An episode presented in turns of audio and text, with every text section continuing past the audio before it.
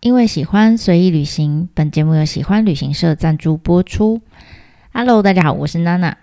这一集开始之前呢，想要先跟大家做一个小小的公告，就是诶，我又要做一个新的呃系列单元了。好，那但会断断续续、陆陆续续的慢慢更新这样。那在这个单元里面呢，想要跟大家分享的是那些旅行社可能不太爱排。或者是不太敢排，不太会排进行程里面的一些景点，或是 它甚至根本根本就不是景点哈，它可能就是日本的某个角落这样子。那为什么会想要做这个新的系列单元呢？主要是因为诶，前一阵子呢，呃，我认识了一个新朋友，然后我们就在聊天嘛，聊到了日本旅游这样子，然后就他就说，诶，他去过日本六次。那我就很好奇呀、啊，那已经去过日本六次的人，呃，日本还有什么地方是你会想要去的呢？结果呢，他给了我给了我一个很意想不到的回答。他那时候就说：“哎，我想要去那个在青森上面一点的那个，嗯，想不起来这样。”那所以我就帮他接了。我想青森上面一点，我就问他说：“哎，是北海道吗？”然后就那个朋友就说：“不是，不是，不是，是，哎，那个地方有很多小朋友的那个风车啊，我想不起来这样。好，那其实听到这个呃关键字，就是小朋友的风车有这样特色的地方，又在轻生的话，其实还蛮明显的哈。这个地方叫恐山，恐怖的恐。其实我蛮惊讶，他怎么会？”知道这个地方，然后我就确认了一下，我说：“你说的该不会是孔山吧？”就那个朋友就说：“对对对，就是那里，好，就是孔山这样。”哇，我整个就是觉得太惊艳了。然后我们就开始聊起了一些日本比较嗯不太正常的景点们。哈，那非常感谢他给了我这个灵感，因为他让我知道说：“哦，原来嗯。”这些比较比较奇怪、比较不正常的景点，还是会有人有兴趣的哈。那也的确就在日本，呃，即使我带了十年的团，还是有一些地方你怎么样都没有办法，因为工作的关系去到那里啊。可能是有一些是碍于民间的信仰啊，跟忌讳哈。那也有可能是，呃，我只去过一次，好，通常就没有办法再有机会去了，因为那个。呃，通常是因为主题比较冷门哈，比如说跟建筑相关的啦，跟艺术啊，或者是跟宗教，甚至是跟我自己的喜好，就是我非常喜欢猫，我就会去找跟猫相关的景点等等。好，那这些这些地方通常 很难去，好，那或者是有一些点哈，有些地方其实它已经超出传统我们对景点的定义了哈，它可能就是日本的某个乡镇这样。那这些地方也很难去哈，所以呃不太可能在旅行社的行程里面特别拉去那些地方。那所以你知道越难去的地方就越吸引我，就是越得不到的就越想要啊。那所以呃过去有几次我就安排了这样子的怪怪行程哈，怪怪旅程。最长的一次大概是从。呃，九州到北海道，我大概花了三个月的时间，全部里面都是排怪点这样。那我也不好意思找朋友跟我一起，因为这些点真的都不太正常。然后整个经验来说，当然也不一定完全都是很美好、很好玩的哈，也有一些蛮特别的呃体验这样。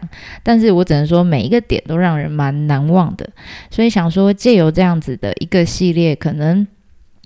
断断断断断续续会做一些更新啦，然后想要把这些比较怪的地方 记录下来。那希望呢，有如果你是跟我一样哈，比较有一些怪癖的朋友哈，可以在这个系列里面找到一些比较异于常人，然后诶，非得自由行应该啦，只只有自由行才能去到的一些日本的角落，说不定将来有缘分啊，我们可能在日本的某一个蒙阿波好可能会相遇，也不一定哦。好，那这个系列的第一集呢，我就想要以那一天我跟那个新朋友聊到的孔山，好来当为来当做第一棒，好来当做第一棒。那孔山呢，它在哪里？它在青森，大家只听过苹果，对不对？对，就是产苹果那个青森最北边的一个呃半岛上面。好，这个半岛叫下北半岛。那下北半岛的北边呢？面临的就是一个叫呃津轻海峡的一个地方。那其实跨过这个津轻海峡，对面就是大家比较常听到的北海道的函馆。好，那因为孔山这个地理位置其实非常的偏远哈，如果你没有租车哈，你是搭火车去的话，不是到站就到了哈，你到那边你还要再转乘公车，大概要晃啊晃，晃个四五十分钟，你才能到孔山。好，所以那时候为了去孔山，我还呃特别就是前一个晚上，我先到呃山下的一个呃车站，小小的车站叫下北车站。在那车站附近呢，没有什么大的饭店啊，什么都没有，就是有一些小民宿这样，所以我就订了一个小民宿。那那个时候呢，我到的时候已经傍晚了哈，然后出来迎接我的是一个民宿的妈妈哈，那个阿姨，她就有点不可置信的问我说：“你就一个女生要住吗？”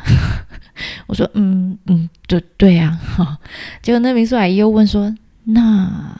你来这里要干嘛呢？因为这地方真的太偏僻了，好，所以他就很好奇。那我就看一看我身上穿着的打扮，然后看我身上的背包，我想说，我这么一身观光客打扮，难道不明显吗？然后我就回答说：“哦，嗯，我明天想要去孔山走走，好，所以先来这边住一个晚上。”就听到这里，这个民宿的阿姨才比较放心一点的，开始帮我安排一些入住的手续。那隔天呢，早上以后我才知道说啊，原来哦，一个晚上我就发现了，通常啊，呃，会来这个民宿住宿的人，大部分啊都是一些比较呃要来附附近工作的，可能商务客，或者是附近施工的一些工人啊等等。总之呢，清一色几乎都是男生，女生就是只有我跟那个民宿阿姨这样。那后来也当然有跟民宿阿姨聊过天，才知道说哦，原来呃日本的旅宿业。非常害怕接到单身跟女生的订单，尤其是结合这两个特征组合的人，他们通常在呃住宿的地方或者住宿点的附近，哈，呃，通常想不开的几率颇高的哈，所以他昨天晚上会这么紧张，就是因为这样。我觉得很有趣哈，那但我就说没有啦，其实我真的是因为这里公车太少了，因为我要去孔山的公车一天只有四班，那我要是错一个不小心错过，我就会被留在孔山上面，所以我也很惊恐哈，所以才会想说，哎，我前一天就先来住，然后隔天早上一大早就可以上去孔山这样。那呃，这个孔山其实加上呃奈良。的高野山，还有滋贺县的比瑞山，哈，这三个山呢，在日本他们合称为呃三大灵山，灵验的灵，好，那从以前开始，其实就是日本他们觉得这种那种气场很强的一个宗教的圣地。那但是这三个呃，我们叫三大灵山的名称，其实它指的都不是只有一呃，不是一单一座山峰啊，他们通常都是指一群。好，一群山组成的，可能是一个山脉或者一个区域，都是很多山合起来的合称就对了。像孔山呐、它就是那一区，哈，有很多山，像剑山呐、鸡头山呐、地藏山等等等等，总共有八座山，呃，组成的一个盆地，好，围起来的一个盆地。那以前呢，在这边的原住民，我们叫爱奴人，哈，那在他们的语言里面，他们就很习惯用。呃，他们到哪里就以这边的地形哈来命名这个地方，这样，所以他们到这边就发现说，哦，它是一个盆地地形，然后中间呢有一个火山，呃，火口湖叫做宇曾利湖哈，他们就看着这个活口湖，那旁边呢有八座山，就好像八片莲花花瓣一样，这样，啊，对他们来说这一块地方就好像一个。凹下去就是凹一个洞的地方，哈，所以他们就叫它，诶，乌索利亚嘛，哈，就是宇曾利山，那意思是什么？就是洼地啦，就是凹下去的地方。那的确，他们就是用这边地名来来做命名，这样，呃，这边的地形来做命名。但后来呢，因为爱奴语就慢慢的，呃，就像我们的一些原住民语言一样，就慢慢失传了。然后再加上，呃，其实那边是一个火山地形哈，所以长得很像会会会有温泉冒出来，会喷烟这样，很像地狱哈。所以到那边人就觉得哇，这里好恐怖哦哈。然后再加上呢，呃，从南边来的这些日本人哈，他们就乌索利亚吗？乌索利亚吗？念久了以后，就慢慢就变成了欧索利亚吗？欧索利亚吗？好，或者欧索利桑。好，意思就是对应到日文的汉字，就会变成我们现在看到的孔山。我说类就是恐嘛，恐惧这样。但恐惧，呃，恐山其实一点都不恐怖，哈，它只是在原本的爱奴人语言当中就是凹下去的意思，哈，凹下去的地方，这样一个一个水洼，一个洼地的意思，这样。那在当地呢，就是下北半岛这一块地方，其实有一个流传很久的传说哈，他们就说啊，呃，人在死了之后呢，他们就会往灵魂就会往山上去。那所以你知道他们旁边有什么山？就是孔山嘛。所以理所当然，他们就觉得人在往生之后呢，灵魂呢就会呃来到孔山这个地方，而且他们相信孔山其实就是人世间哈人间跟冥界的这个交汇处。这样。那据说呢，在西元好久好久，西元八百六十二年，那个时候我们还是唐朝哈。那那个时候呢，有一个和尚叫做元仁。或者是我们叫他慈觉大师，哈，那这个和尚呢，呃，他就是呃，跟他他的老师，哈，就是我们之前曾经在呃日本在讲日本寺院的时候有讲过的日本一些佛教的宗派，大家如果有兴趣的话，可以回去看第呃听五十三集啊，那时候我们讲到，呃，从中国把佛教带回日本的有两大健身教练，一个叫最澄。对吧？一个叫空海，那现在这个和尚，我们刚刚讲的圆人呢，他就是最诚的弟子啊。那他跟他老师一样，就是曾经呢，也千辛万苦哈，到中国去留学过。然后就他在留学的时候呢，某天在梦里面就接收到了一个呃极乐世界来的教授哈，传来一封 email 跟他讲，就托梦了哈。你就想他寄来一封 email 哈，那就告诉他说，你呀回日本之后啊，记得就一直往东边走啊。那大概你走了三十几天之后呢，你就会到达一座灵山，那你就在那边哎刻一座地藏菩萨的像。好，那你就在那边弘法吧。好，那像这样子哈，在梦里面接收到这个天上来的指导教授的 email 的案子哈的案例，以后我们会一直看到。哈，很多的寺庙、很多的神社都是这样来的。哈，那于是呢，这个和尚啊回国之后呢，就照着呃他的指导教授在 email 里面讲的，哎，真的走了三十几天。走走走走走，最后走到哪里呢？就是走到孔山这个地方。那他也呃，照他指导教授说的，哎，他就刻了一个呃地藏菩萨的像，然后就在这边开，我们叫开山呐、啊。其实他就是创建了这个菩提寺，我们叫孔孔山啊，好难念，伽罗陀山菩提寺，我们就叫它孔山菩提寺，这样啊，就开开始在这边弘法啦。那之前我们也曾经提过，就是日本人他们认为神道教的神是照顾他们人生在世的一切嘛。那佛教的佛呢，就是他们往生以后会来接他们去呃往生极乐世界的啦啦队。好，那呃，所以他们很习惯把这个墓碑啊等等的，就放在呃寺庙的附近，因为他们觉得离寺庙越近呢，就呃越能受到这个啦啦队的照顾。这样好。那再加上孔山这边的菩提寺里面，我们刚刚讲到说，里面呢，呃，拜的是地藏菩萨。那地藏菩萨他的主张就是地狱不空，誓不成佛，对不对？好，非常伟大的一个菩萨。所以呢，呃，你就想很多日本人他们的。亲人亲友往生之后，他们也是一样哈，就希望他们可以受到菩萨的照顾。所以，呃，当然正常来说会有很多的墓碑哈，会放在这个寺庙附近。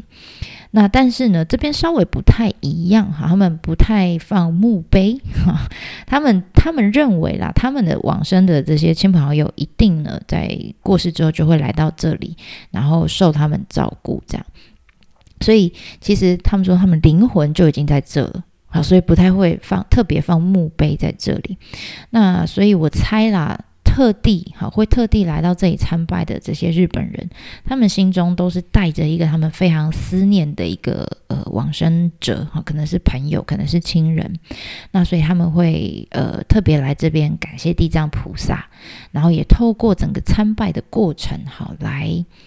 呃回忆跟往生者之间的一些过去哈，然后也来疗愈自己。那当然，这也是我当初会想要来孔山的一个原因，因为我想要试试看，呃，是不是在这里可以跟已经，因为我爸爸很早就过世了，我大概一岁的时候，所以我对他的印象其实非常抽象，就是照片，好，说这照片，我只是想说来这边。呃，当然对自己有个疗愈，然后来来回忆他，来看看是不是可以用某种方式跟我爸爸重逢这样子。那当然，我不希望他本尊出现，不然我会吓死。那我这个这一些的传说，应该是不是说传说啦，就是以前有时候听人家讲说，孔山的能量真的非常强。好，然后如果你是呃想要悼念往生者的话，其实很多人都会来这里，所以我就来了。那进到孔山的这个菩提寺以前呢，就是我就在呃路旁就看到有一座哈，跨过一条小小的河，然后有一个桥哈，一个我们叫很陡的桥，我们叫太古桥哈，就跨在这个小河上面。那当然旁边就会有一些说明的呃扛棒，这样我就看了一下，哦，原来呢，他们说这条河就是象征呢，呃。要应要要前往，应该说隔开俗世哈，隔开我们人世间跟冥界的一个分界点、分界线就对了。那你跨过这条桥哈，这座桥之后呢，对面就是彼岸，这样好。那所以换句话说，以我们的理解，就这条河就是冥河嘛，对不对？好，那上面跨的这个呃太古桥呢，就有点像我们认识的奈何桥，对吧？好。那呃，但是孔山这这一座太太古桥还蛮特别的。一般我们在其他地方看到，大部分都是木头做的。那这一座呢是石头打造的，然后他还号称说，这是我们日本整个本州上面的唯一用石头打造的太古桥啊。那它因为很陡，哈，因为很陡，所以啊，据说啦，以前呢就是。你你如果是在往生以前，你是一个作恶多端的坏人哈，那你死了之后，你来到这座桥前面，你就会觉得哇，它好像一座呃插满了针的针山这样哈，所以你永远都跨不过去，你没有办法过去呃完成你的投胎转轮回手续，这样你就会一直在桥前面过不去这样。那对于我们人世间还在世的我们。的这些人来说，你如果要去孔山参拜的话，你也可以不跨过这个桥啦。好，那如果你要跨过也 OK，好也 OK。但你记得，你跨过去，你就是到另外一个世界嘛，到彼岸，就好像暂时呃死掉一样。好，那所以你回来的时候，等你参拜完回来，一定哈一定要记得要再从那个桥走回来。你不要说跨过去，然后没有跨回来，这样，要不然你就一直在那里，很可怕哈。而且你跨回来。那个感觉就是有点像起死回生嘛，所以他们说，等你回来要走在桥上的时候，你就是往回，你就是往你回家的方向走就对了，不要再回头再看孔山。好，这是他们的一个禁忌，这样子。那当然，因为这个桥现在还在整修中啦，所以是现在是过不去的。好，所以大家不用害怕。那另外还有一个说法就是。跟他们往生有关的一个呃习俗吧，他们说日本人在往生的时候跟我们一样要跪狗，好，或者是搭船要因为要过那个河嘛，我们刚刚说那条像冥河一样的河，他们叫三途川。然后呢，呃，他们在不管是过桥或是搭搭船哈，他们都要付过路费。那这过路费是多少钱呢？六文钱。什么叫六文钱？就是据说啦，这是他们诶以前古代人他们生火煮饭的时候，他们要烧柴才能生火嘛。那那些柴火的价格就是六文钱，这样才能煮一碗饭。那这样子的呃六文钱，以现在币值来算的话，大概啊大概三百到六百块左右的日币。那其实也不多哈。那如果是这个是呃要怎么讲，搭船或者是过桥的时候要给的钱哈，所以他们就。